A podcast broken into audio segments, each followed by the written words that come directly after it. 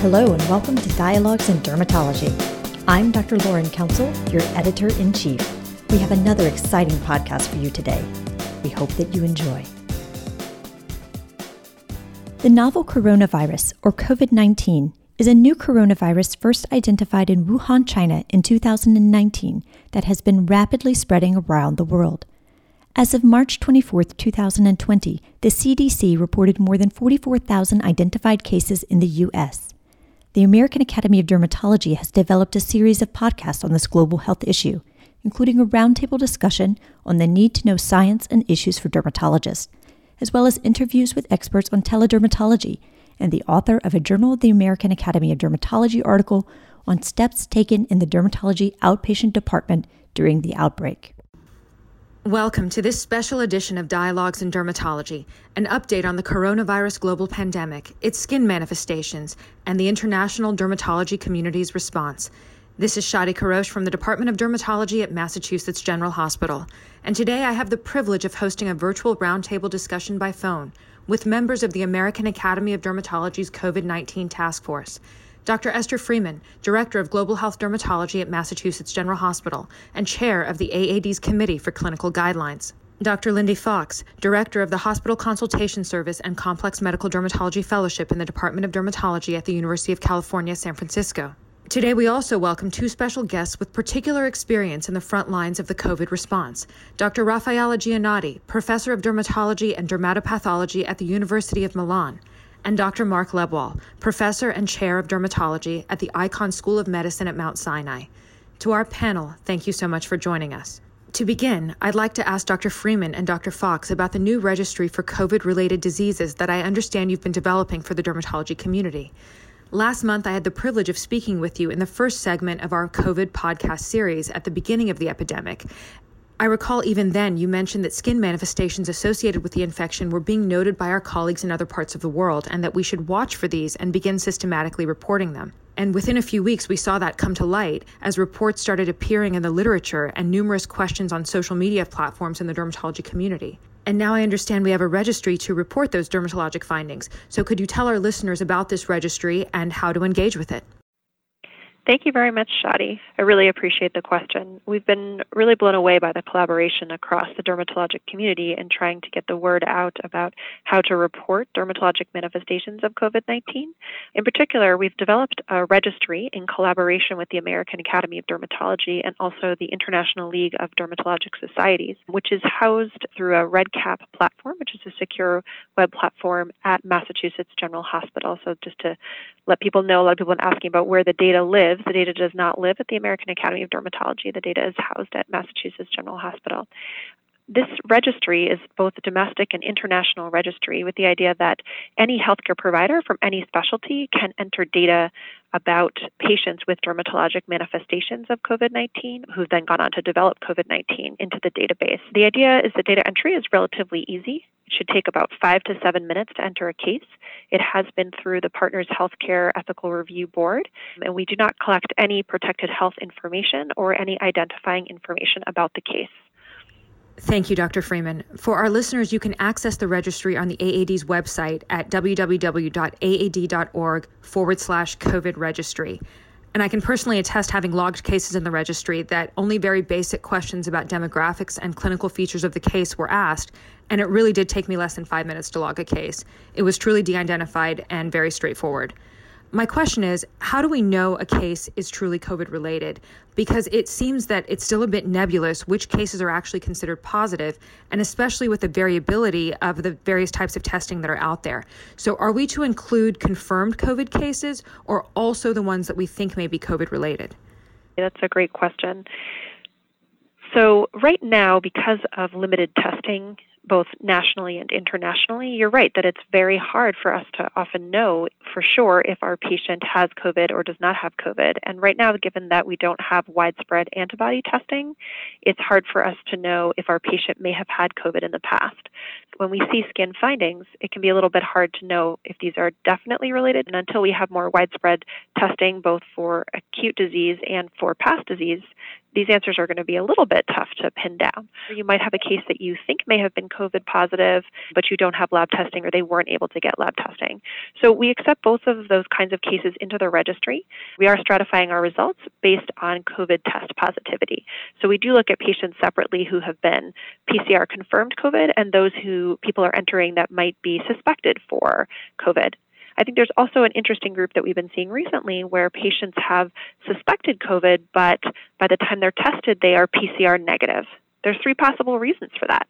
One is that whatever sign or symptom we're seeing is not actually related to COVID. Two, it could be that it's a false negative. We know there's a certain amount of false negatives with our testing. And then number three, it's certainly possible that if this is a later stage in their COVID process, they may no longer be PCR positive, and it might be that as we get more antibody testing, we're able to understand that maybe they did have COVID and this is a late stage finding.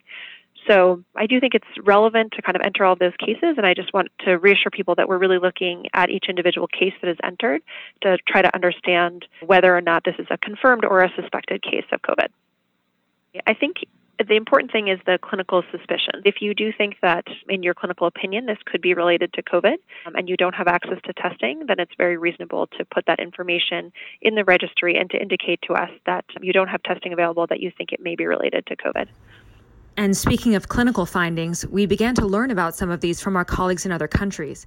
I'd like to ask Dr. Gianotti, our colleague from Italy, for his perspective. Italy was the first country outside Asia to grapple with this global pandemic, and your department, serving the cities of Bergamo and Milan, was truly in the trenches of that war. We in the U.S. were following the news with sympathy and concern, and also with a heightened awareness that we would be next. So, could you please tell us about the experience of your department in Milan through the epidemic? What advice would you share with your colleagues in the US and other parts of the world? Sure. Hi, everyone.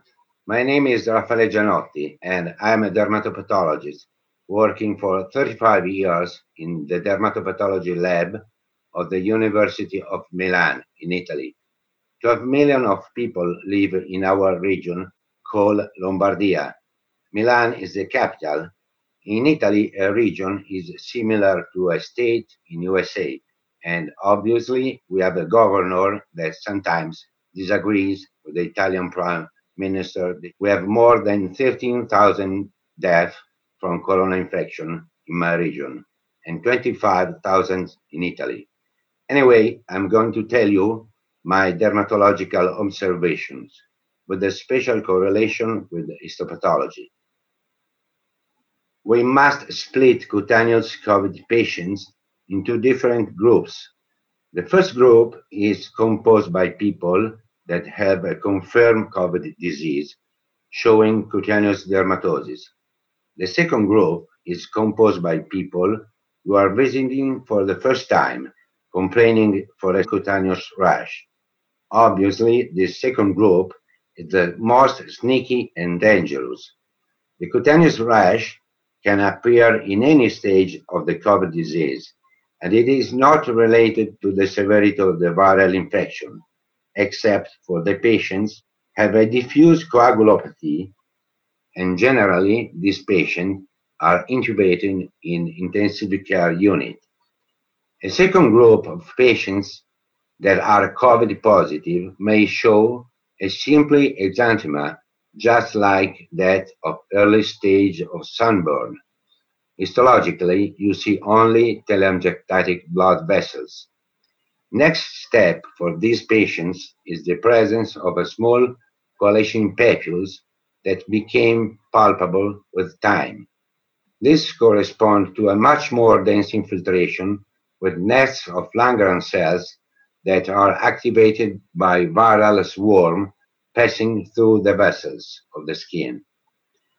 Later, the exanthema become much more intense because edema, neutrophils, eosinophils, and sign of lymphocytic vasculitis are histologically present.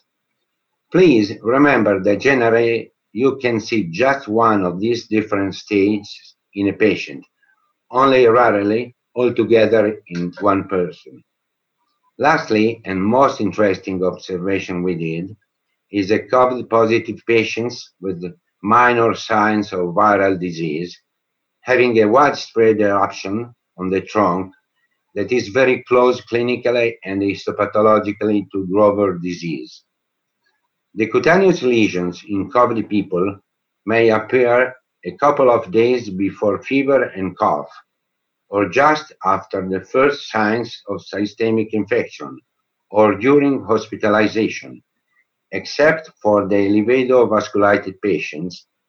Uh, this, in this case, is the more severe one. The other types generally disappears in one week. But the tremendous pitfall is when you visit a patient for the first time who complained a sudden cutaneous rash on the trunk, arms, and on the legs, and you don't have any information about PCR COVID scrub. Thank you, Dr. Gianotti. It's helpful to have both the clinical and dermatopathology perspective. I think it's also interesting to have your perspective as a physician who specializes in viral diseases. I understand your father was the physician who first characterized the condition of Gianotti Crosti, and that you yourself have a particular background in viral disease. How is the skin presentation of COVID similar or different to other viral presentations in dermatology? Yes, thank you for this question. It's funny because it seems that the Gianotti families has the virus in, in their blood because uh, in 1955, my father, Ferdinando Gianotti, published as a single author the first observation of an unusual dermatitis, which is later became known as Gianotti-Crosti disease. I must tell you, just like any other dermatosis induced by virus, Langerhans cells were the first clue. And this happens also in uh, pityriasis rosea of Gibert, and obviously, Langerhans cells can be found in drug rash also. But in this time, forget about drug rash. The first prime suspect is the, the COVID 19. And what about the vasculopathic lesions that we've been seeing in some patients and the possible association of COVID with hypercoagulability? Has this been found to be relevant? Yes, this is a very mysterious aspect. It seems that the virus passing through the vessels can activate a cytokine cascade that induce uh, coagulopathy very close to the intravascular disseminated coagulopathy. But we are very few cases of, I think we need more specimen, uh, we need more uh, patient to study exactly which is the mechanism that help the virus use to create uh, the thrombi to induce a coagulopathy. Thank you. To weigh in on clinical experience, we're fortunate to also have Dr. Lebwohl here with us today.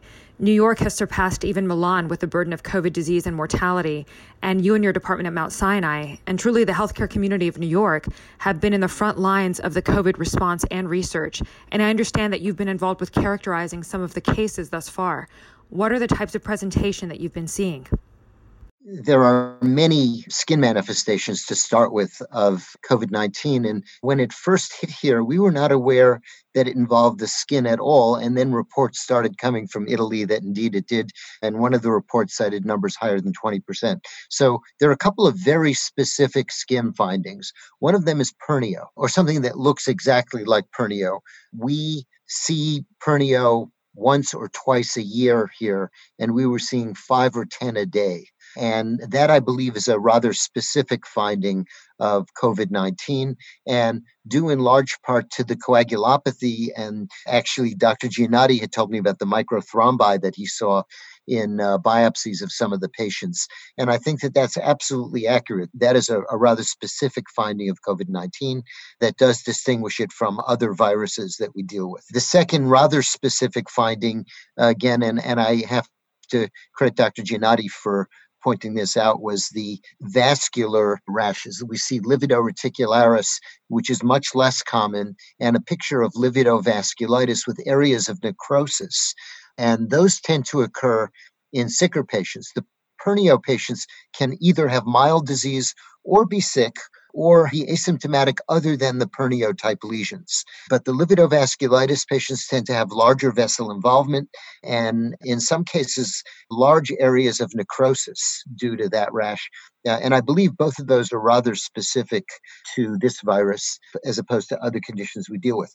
Much less specific, but certainly not rare are urticaria like lesions. And, you know, when you see a patient with urticaria, how do you know it was COVID 19? And I can say that we reported a patient who'd never had urticaria before, was not on any medications whatsoever, did develop rather classic symptoms fever, upper respiratory tract symptoms, dry cough, and came in a week later to us because she had urticaria, classic urticaria, transient wheals with dermographism. And when she told us of her other symptoms, we got PCR for COVID 19 and proved to be positive. Uh, and that's certainly reported. It is not rare. I believe it is due to the virus. But of course, when patients have taken other medications for either for the symptoms they have or simply for other reasons, and they develop urticaria, you never know if it was COVID 19 or the medicines they took.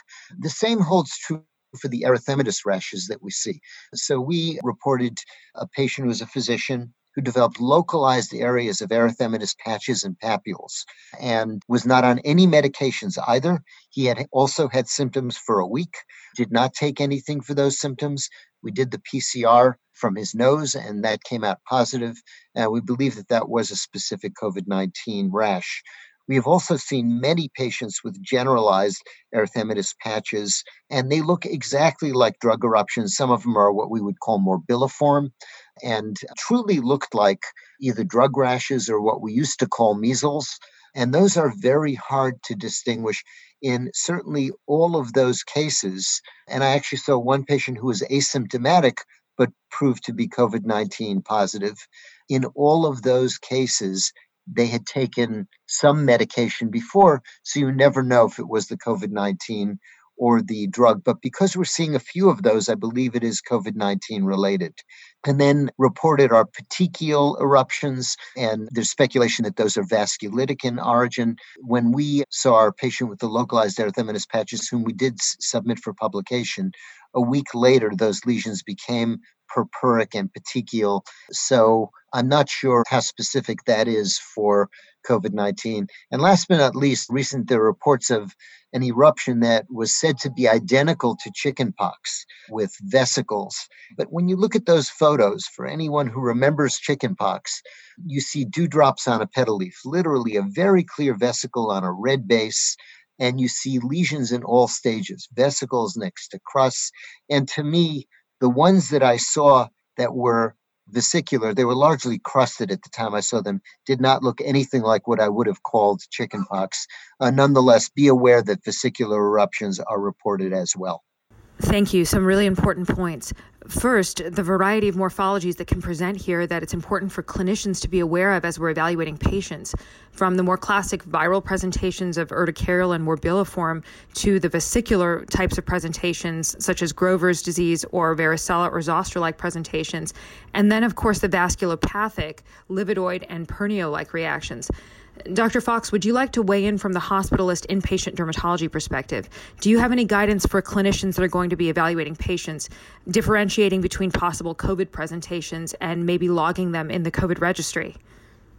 Thanks, Shadi. I think, first of all, it's important when we talk about vascular lesions that we differentiate between what is seen in the inpatient setting and what is seen in the outpatient setting. So let's take the inpatient setting first. So in the inpatient setting, as Dr. Gianotti was mentioning, there's a report of skin biopsies on retiform purpura. And in those areas of retiform purpura, land thrombi, so purely thrombotic processes. Uh, the theory in that paper is that in normal skin that was biopsied and in lesional skin that was biopsied and in non-skin samples as well, there was signs of activation of the alternative complement cascade that may implicate complement in the mechanisms of the prothrombotic findings that have been seen in the inpatient setting. While those patients present with retiform purpura, they may also present with livedo racemosa, which is fixed livedo, and retiform purpura acrally, but they're not in DIC. And this is not what is called the quote unquote pernio COVID toes that we're seeing in the outpatient setting. If we look at the patients that are the otherwise healthy young patients or young adults who present with what has been dubbed COVID toes, which I think is best described as pernio like lesions, many of those patients have sim- mild symptoms of COVID infection, but many are also asymptomatic and did not know that they had COVID or that they were exposed. The fact that our registry is showing that some of those patients are not only PCR positive, but had skin lesions before their COVID symptoms started implies that some of these patients may still be viremic at the time that their skin lesions develop. That is not the rule. The rule is that most of these patients are presenting three to four weeks after exposure. So, really, they're probably not viremic at the time the skin lesions develop. We also know, and this was published just a few days ago in the JAAD case reports, in a COVID positive, PCR positive patient who developed symptoms of COVID followed a few days later by the cutaneous pernio like lesions that were biopsied, that the histology is demonstrating that quite typical of garden variety pernio. There is no true vasculitis there, and there are no thrombi in those particular skin lesions that have been demonstrated for the pernio like skin lesions to date.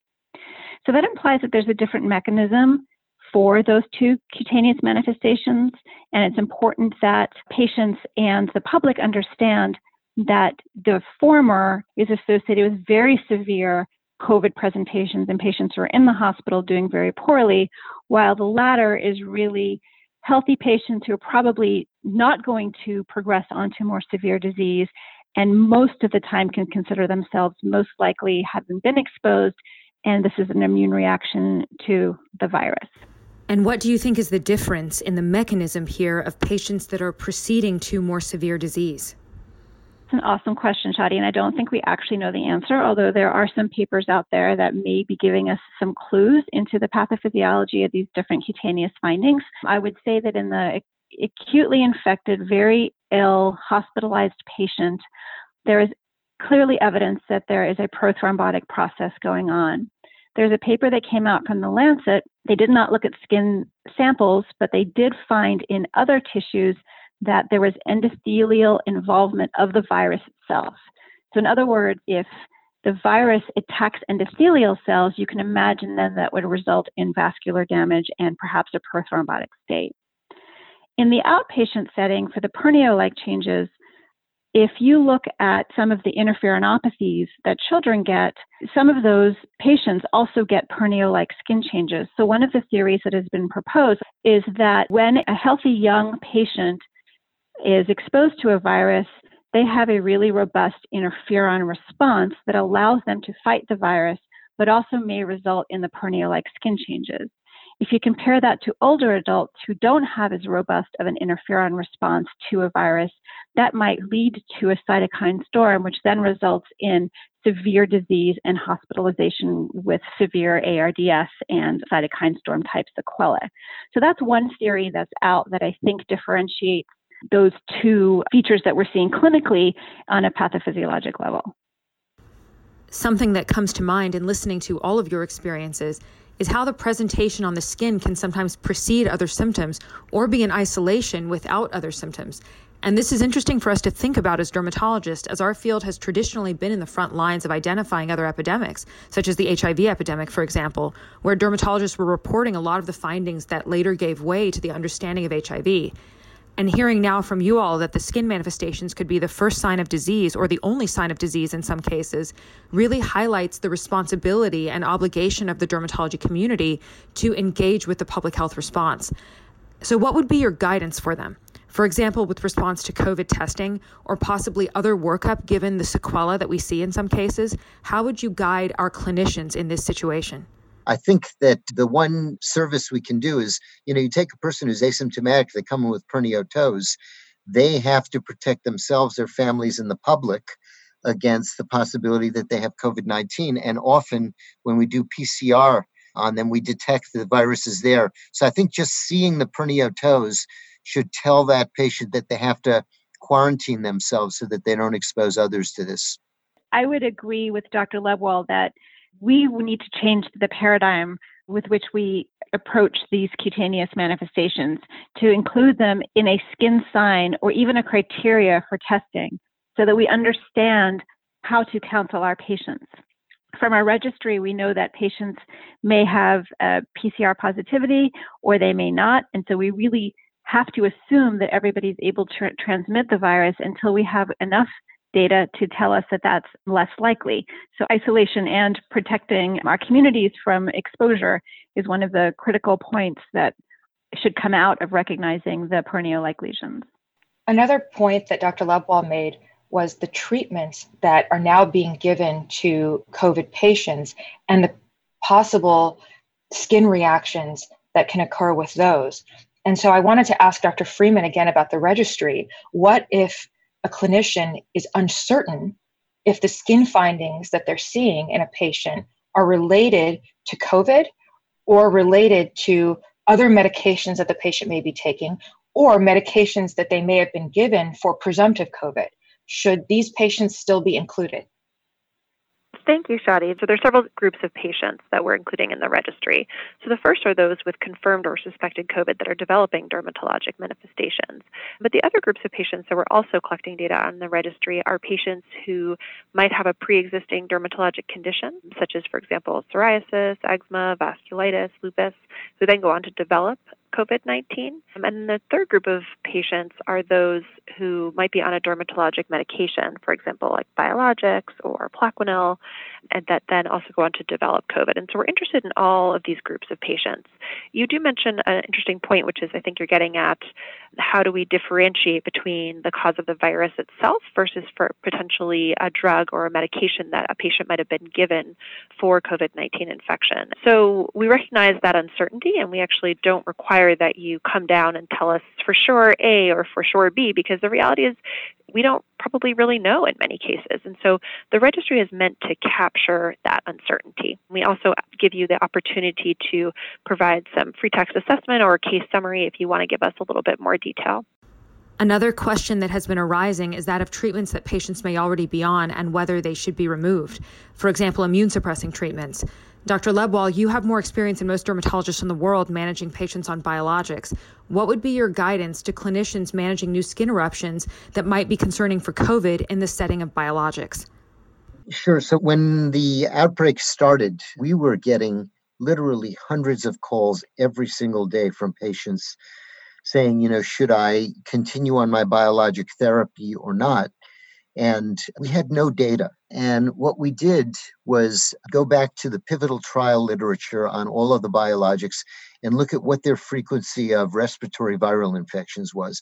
And I will say that that helps us make an educated guess, but we shouldn't be fooling ourselves. We have no data on the coronavirus, on COVID 19, and uh, biologic. But having said that, the data was looked at by many of the patient and physician organizations like the National Psoriasis Foundation uh, and the American Academy of Dermatology, and they came out with recommendations that were largely consistent, which said we don't have enough information, but as far as we can tell, you should be continuing your therapies in the absence of uh, active infection with COVID 19. If you do have COVID 19 infections, as dictated in the package inserts of these drugs, temporarily discontinue your biologic therapies.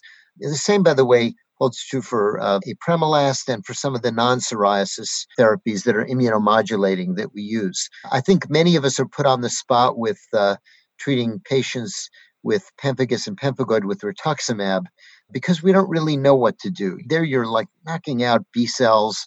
And we do know that there's an antibody response, which we hope will be protective against coronavirus infections, although we certainly don't know that for sure either. But I have been delaying rituximab infusions in my patients. But as far as biologic therapies, by and large, we have been continuing them unless the patient has active infection. I would certainly encourage people to check on the American Academy of Dermatology website where we have a lot of clinical guidance documents, interim recommendations regarding biologics and immunosuppressants. For patients presenting with pernio-type lesions, how does one know that it's COVID related versus classic etiologies of pernio?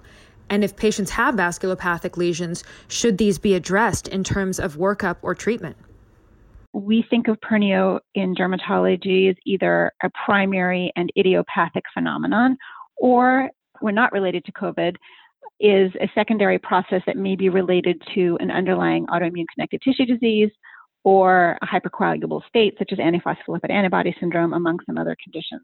And then lastly, it may be, as I mentioned before, a cutaneous manifestation of a genetic disease in the interferonopathy category. So if we look at causes of secondary pernio, we know that patients may have an underlying associated lupus, antiphospholipid antibody positivity. Rarely, patients may have cryoglobulinemia or cold agglutinins, or may have an associated vasculopathy. Any therapeutic intervention really needs to be um, considered with the hematologist and critical care physicians that are taking care of the patients in the hospital setting.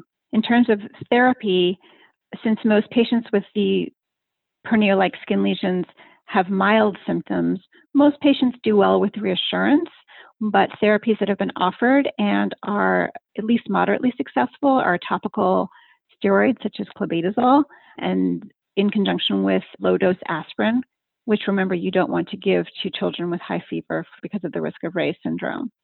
Pernio has different frequencies in different parts of the world. And of course, COVID 19 epidemics occurs with different frequencies in different parts of the world. And certainly in New York, we see in our department Pernio maybe once or twice every year in the entire department. That's actual Pernio.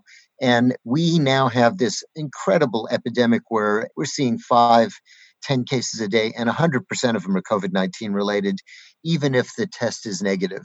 If someone had other symptoms that would suggest a connective tissue disease or cryoglobulinemia, perhaps we would pursue that. But right now, I think the only test we would get is PCR for COVID 19 if it were available, and it is not yet routinely available. It's still in short supply, and I expect that to change. And certainly in the first few patients we saw, we were able to get it because we realized we were seeing something unusual. Now that we're used to seeing the pernio type lesions, we would presume that that was uh, COVID 19 related. And unless it persisted, we probably would not pursue other diagnoses at this time. If it persisted, of course, we would actually do a comprehensive connective tissue disease workup for those patients, including things like cryoglobulinemia. But right now, we would presume it's COVID 19 related. If testing for that became routine and available, I would do that. But in the absence of that testing being widely available, I would simply presume that it was COVID 19 related in this area because simply we don't see pernio normally. And by the way, warm weather and a place that has easily accessible heat, pernio is very uncommon here.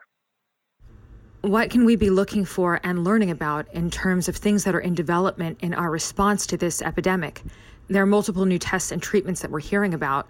What do we think the future is going to look like in terms of testing and treatment and changes in our society in the weeks and months ahead? So I think most of us are worried that until we develop herd immunity, which may be a long time and we may have a lot of deaths and a lot of days of closure of normal activities before that occurs. When we have a vaccine, hopefully that will end this. But sooner than that, the treatments that are out there are several. Um, you actually asked the question earlier do we anticoagulate patients? Only patients who are very ill. So when patients come in the hospital, and we are seeing, by the way, patients treated with Lovenox are having their illness improve substantially, sometimes quickly. Remdesivir has been very promising, and hopefully that will be approved for this. And I think that it's going to be clear that it works. And in terms of other treatments like hydroxychloroquine and azathioprine, unfortunately, there are publications coming out for example, where they took the first 100 patients and said, well, the ones on hydroxychloroquine did worse than the ones that didn't get it. Well, Mount Sinai, we only put the sick patients on it. So, of course, they're going to do worse. So, I think we may not get a clear answer easily unless a really well done trial is performed, uh, which I know Tony Fauci has been calling for. But I think some of the drugs so clearly work that eventually we will hopefully have those. And in the meantime, what can each person do to be helpful?